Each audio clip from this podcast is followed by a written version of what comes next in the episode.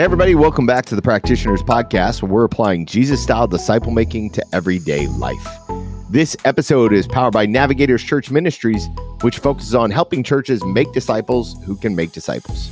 For more information or to get connected, check out their website, navigatorschurchministries.org. Justin, how are you, my friend? Doing all right, Tony. Making it. It's been a long week, but uh, we're here. So man, that that is like the season of life that we're into. Been a long week, but we're making it. Yep, I think both of us have been out at the baseball fields with uh, with snow falling this week, so uh, that's springtime, and yes, yeah, I saw um, I saw a meme the other day on Instagram that said, uh, "Mother Nature, Mother Nature, you're drunk. Go home." that's funny. Uh, you know that this idea of like of making it, it, it, reminds me of a quote that I've kind of been noodling uh, lately. It's from a, a movie. The movie's not really important. It's not really a great movie, but the quote is excellent. And the quote is a question I love to ask people when I'm coaching them: Is the juice worth the squeeze? Hmm. Uh, it's hmm. got a little. It's got a little ring to it, doesn't it? It does. It's it vivid imagery? Yeah. I like and so, you know, it's interesting. Is the juice worth the squeeze? It's it's this idea that is the pressure that's being applied to your life worth what's coming out of it? You know if you think about orange juice you get orange juice by squeezing the oranges. You can't get you can't get orange juice just by looking at it or patting the orange. You know you've really you got to squeeze you got to apply mm. some pressure. And so the quote is really important when we think about like hey is the pressure that's being applied to my life worth the squeeze that's coming out of it uh, is worth you know is worth the juice coming out of it and it reminded me of a quote that you gave me once about Uh-oh. disciple making uh-oh yeah was it? Uh, well I, it was about weaknesses and i've heard you use the quote, quote multiple times so i was hoping that we could talk a little bit of, about this idea today could, first of all could do you remember the quote i'm talking about no no yet. so it's this idea that um about disciple making is difficult because it cuts to the core of who we are in a different way, okay. right? You, yeah, yeah, like, yeah. Did I yeah. jog your memory enough? Yeah, yeah. So disciple making cuts to the very core of all our weaknesses. Yes. Yeah. Yes. I desperately want to talk about this because I love disciple making and I know you love disciple making, yet we both agree that it messes us up as humans. yeah, it's a. Uh, it seems to be designed by God to uh, run right through the valley or the core of our weaknesses. Because in order to do it well, um, we have to not only be honest about uh, the things we struggle with, but we have to be willing to face them and to work on them. Mm. And so that's one of the things that I've learned over 20 plus years of making disciples. Um, and I was actually sharing this morning with with my kids, we're going through uh, the life of of Jesus and in a harmony sort of way, so chronological way, and we're at this place, and it's actually in Luke six, um, where he is in the temple in the in the synagogue and was teaching, and this is right at the time where um, the heat's starting to be turned up on him from the Pharisees and some others. So the Pharisees are trying to trap him, and they're like, "Hey, Jesus, is it lawful to heal on the Sabbath?" And he's like, "Well, uh, you tell me. Is it is it lawful to do good or or to do evil on the Sabbath?" And and then you know there is this man in the story that has a shriveled hand, and they basically it's a setup, right? So there's Jesus in the temple. There's the guy that needs healing. There's the Pharisees saying, "Hey, is it legal to heal anybody?" And then he's like, "Well, if one of your one of your animals fell into a pit, would you like would you help him out?" And and so he he poses that question, and then the key and where I want to uh, highlight in this story for us uh, today is the key is he looks at that guy hmm. and then he says, "Stretch out your hand." Now we've most of us on this podcast have heard this story before. Sure. But let me ask this question: um, What do you think happened when Jesus said, "Stretch out your hand"?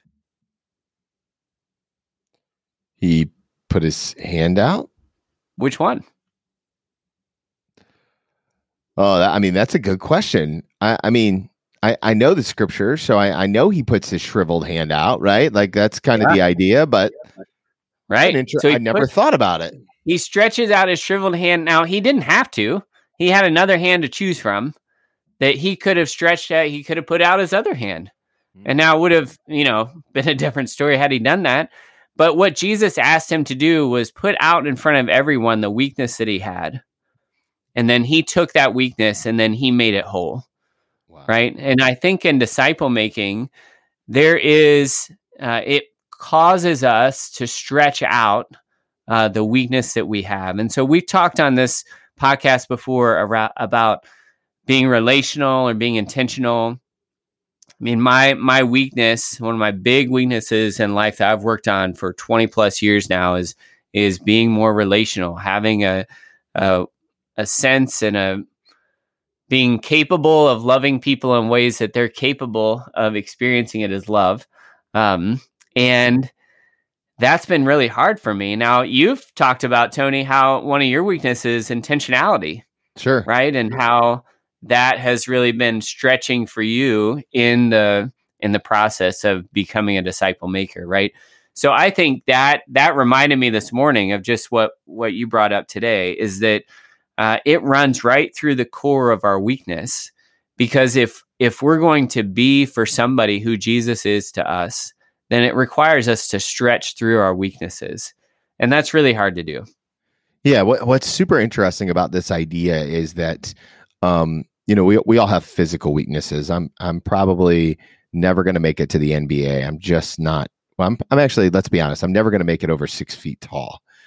Um, which you know is what it is. But th- there's also like there's the the physical kingdom of God, which we're trying to build, but it parallels with the spiritual kingdom of God. I, I had somebody on the Reclamation podcast recently, Pastor Randy Frazee, and he talked about how that there are always two battles happening at the same time. There's the physical battle, the flesh and blood, right, which is your skin and it's your you know, it's actually getting up and opening up the Bible in the morning and doing your quiet time.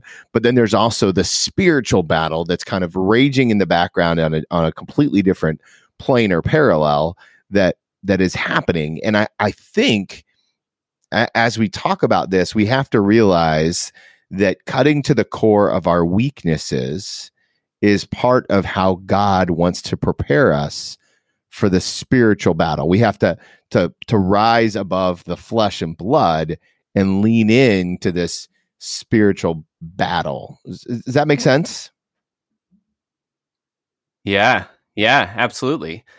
That if if we are going to be a part of building someone and making them into a disciple and a disciple maker, that we're we're entering into all that, right? It's a it's a flesh and blood sort of battle, but there's spiritual mm-hmm. things that are happening. There's forces of darkness that really don't want it to happen. And so it is it's serious business, right? It's not just some, you know, hobby that we're engaging in like, oh, dum de dum, let's see see how this goes today. No, we have to be prepared for what it is that God's called us into when we think about becoming a mature disciple and helping others to do the same. Yeah, and, and I think there's a kind of a, a role here that is dependence around the Holy Spirit. You know, and and anytime we talk about spiritual warfare, spiritual battle, rising above the flesh, we need to include the Holy Spirit because Jesus calls the Holy Spirit the great advocate. The Holy Spirit's advocating for us to do more than what we could ever do on our own. And in order to get there, we have to surrender it and and multiply what we've you know and, and kind of pray and trust god to multiply what we've surrendered for something eternal very similar to the the story that you shared from luke 6 right? We've got to show our weaknesses and know that god is going to use this. And, Yeah. and i'm reminded in my life um about you know, you know i've i've shared in multiple places about my addictive personality right? And and that's just a part of who i am and I, I really have to struggle with it. And and i'll never forget the day that i realized that drinking in my case had control over me and and it, i was with a group of of laity um leaders in the church and, and we were doing recovery ministry. I was assigned to be the recovery pastor. I was new to it. I didn't really know. And we're sitting around a group and one of the guys in the group's named Steve H. And he looked at me and he said, Tony, uh, is it okay if we have a tough conversation with you? And I was like, no. uh, but no, I, I said, of course, of course, Steve. And he goes, hey, listen, we've seen your social media stuff and it looks like you're pretty open about the fact um, that you enjoy the adult beverage on occasion. Mm-hmm. And I was like, yeah, well, you know, I grew up, I grew up Catholic, and that was just part of our family culture, big families and cocktails and all of these things, and it, you know, which is fine. There's no judgment in that. And this is what he said next. He goes, "We want you to consider not drinking while you serve as the pastor of the recovery community of this church. Hmm. And man, I- will tell you that I, I, got really mad. I didn't get mad externally, but internally, yeah. I was like, how dare they ask me to stop drinking? Right. And and I sometimes this happens to me where I'll think about something and then I'll begin to really stew on it. And so by the time I had gotten home that night, uh, I had stewed on the idea that an inanimate object, aka alcohol in this case, could make me so mad hmm. in in my ability to reach someone for the gospel. Yeah. Right. And so for me, it it kind of like this idea like hey i want to reach the next person i want to make disciples i want to do the work that god has called me to and i'm going to have to really deal with this what turned out to be a really big coping mechanism in my life, an unhealthy coping mechanism. And I had to surrender it to the cross in the hopes that God would use it. Now, thank God he has. Yeah. Right. But but the battle doesn't end there for me at least. It it you know, it's still a process of figuring out what coping mechanisms I'm using. I don't drink anymore, but um I, I, it's it's still that's kind of the process, you know. D- does that resonate with you on a deep level? Yeah, I think what I what I hear you saying is that that's an instance where you know, in order to invest in these guys, yeah, you had to deal with something in your own life, right? And that there's a there's a holiness element to making disciples and to being a disciple, right? And so to the degree that we are that we are dealing with our stuff, mm. we're able to help other people deal with their stuff right? If we're not dealing with our own, then we're not going to help other people, right? Not effectively. We're going to we're to put out our healthy hand and say, "Look at all this, you know, look at all these good things I have." Instead of putting out, well, you know, I'm sure you didn't share this part of the story, but I'm curious like as you dealt with that and did that, was were there conversations that you had with those same guys? I mean, it, it developed a sense of intimacy as mm-hmm. they walked me through the process in in a in a really like deep, personal, loving, uh, and Jesus style. You know what I mean? Like it it, it had to have felt like when Jesus was with the 12 disciples because now we're doing life together through something that's really challenging, tough, vulnerable, all the all the feelings, you know? Right. Yeah. Yeah, I love that because that is you know, a lot of people think, well, in order to become a disciple maker, I have to have all my stuff together, hmm. right? I have to have a perfect life, et cetera. And that is a barrier for a lot of people because they, well, they know that's not them and it's not me, it's not you. But when we see that, no, even our weaknesses, God uses for his glory and for the growth of others and for our growth. But we have to be willing to put it out there, right? We have to be willing to um, to communicate about it in the context of relationships that have trust and you know that it's appropriate and so you know that's a perfect example of that i think for me um some of the experiences that come to my mind are just you know a hardness of heart that i've had in the past of you know guys who haven't um, done the things that I think they need to do in a discipling relationship, or they've been a little bit flaky and coming or not. Mm-hmm. And instead of um, looking at, you know, what are the things that I'm doing in the relationship that might be causing them to not want to return, um, I would castigate them or blame them, um, talk about them to other people that I was in ministry with, um, not in a gossipy sort of way, but in a frustrated sort of way. Um, And it wasn't until I really began to look at, and some people that were close to me began to say, well, you know, Justin, why do you think that keeps happening? Well, I don't. People aren't really that interested in disciple making. Apparently, that's how that's how I wanted to process it. Right? I love um, it. But the reality was, uh, they may have been very interested in growing as a disciple. They just weren't interested in in me helping them do that because my relational skills at the time were not at a place where they could receive love from me even though i was trying in some some way to show that i cared for them um, i was missing a lot and so you know i still look back on some of those instances and you know there's a there's a sense of regret and it sometimes is shameful like not that it needs to be because i know that the cross covers that mm. um, and it was never a malicious or intentional thing on my end but you know it's been hard because if i wasn't making disciples though i would have not had to deal with those things at the depth that i've had to deal with them for the duration that i've had to deal with them you know over two decades now um, but I think that's part of why Jesus offers us this opportunity to make disciples is because it's not only for other people, it's for us because as we're making disciples, we are growing as disciples. Yeah. Right? And so we have to it runs right through the core of our weaknesses if we're going to do it well. And so, you know, you mentioned at the at the top, Tony, the juice is worth the squeeze. Mm. Um, and for me, that's one of the biggest reasons why disciple making is worth the squeeze because it's if, if I'm doing it well, then I am becoming more like Christ. Yeah. Right. Yeah, and, and, you know, church word that we use for that is sanctification, but ultimately, what we're talking about is transformation, right? How, how can I be more like Christ every day in everything I do? I, I once had a, a church member. We're, we're, talking about reaching the lost, and this didn't come from a very like it, it, didn't come from a negative place it was more inquisitive and, and the church member said you know tony what about the people that are here you know what are we doing for them and i said you know and i really believe this that if if ultimately we want to grow the people that are here teach them how to reach the lost because right. when you've got to go out and teach the faith then it, it's going to change your faith and when you've got to go out and make disciples, it's going to change the way that you are a disciple. Right. Yeah, completely. Completely. And the other thing I think is the opportunity that that we have in disciple making, and we kind of touched on this earlier with the spiritual uh, battle and the physical battle, and you know, God has really given us an opportunity to uh, meaningfully impact and build an eternal kingdom.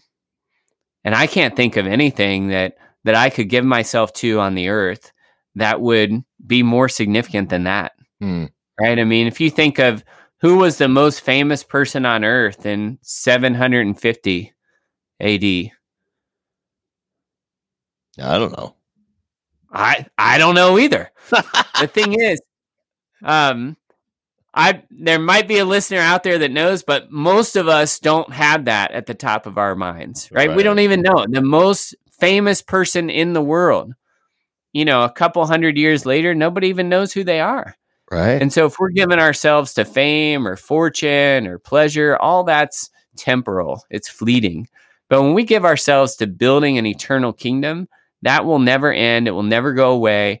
And the the part that we have in in building it is something that you know scripture talks about we will have treasures in heaven for the things that we do here on earth. And so, you know, that's another really motivating thing for me that makes uh, disciple making worth the trouble. Yeah, there's that last line in Matthew 28. Um, he says, "I." The very last line is, "And surely I'll be with you to the very end of the age." Right, like mm-hmm. this. This is part of that promise. This is part of that um, instruction, and and you, you found an incredible quote from E.M. Bounds. I, I, was hoping you'd share it with us. Yeah, yeah. Uh, E.M. Bounds, a guy who was writing in the 1800s, said this. He said, The church is looking for better methods, God is looking for better men. What the church needs today is not more machinery or better, not new organizations or more and novel methods, but men whom the Holy Spirit can use men of prayer, men mighty in prayer. He does not anoint plans, but men, men of prayer. And of course, um, men is the mankind, right? Not just guys, but all of us who are choosing to do this. And I love this quote because it is that's what that's who God uses. He uses people to accomplish his purposes. And so it's not about the method, it's not about it's about are we going to trust him that he's going to use us? And it's really that vision, right? The vision that God can use me, he's called me to this and he will. He will use me as I'm faithful. Uh, that will help carry us through uh, whatever struggles we we come across. So, as we wrap up today's dialogue, I want to give you a takeaway that's super practical. It's to develop a vision that carries you through your weakness. Develop a vision that carries you through your weakness. And the action step kind of follows that, right? Take the next step, whatever the next step might be in developing your vision. Maybe it's writing it down, maybe it's memorizing a verse, maybe it's sharing it with someone. And if you don't have anybody to share it with, email us, right? E- email Justin or myself. We're more than happy to take a look at your vision around disciple making and what we can do to help with that. Guys, I'm so thankful that you joined us today. I'm so thankful that we get to be on this journey of disciple making together. I'm so excited about what God is doing. I know more pastors today that are engaged in the disciple making process than ever before. And I think a lot of it has to do with so many of us knowing this is the next step for what God has called us to. Hey, do me a favor. If you enjoyed this episode, hit that subscribe button so you don't miss any future episodes. Leave a rating or review wherever you listen to podcasts. And as always, the best compliment you can give us is to share this episode with a friend. Somebody texted me the other day and said, Tony, I just shared the episode with a friend. And I literally like gave a big yeah out loud because I'm so excited when we get the word out about disciple making in the church and in the world. So thank you guys so much and I look forward to connecting with you real soon.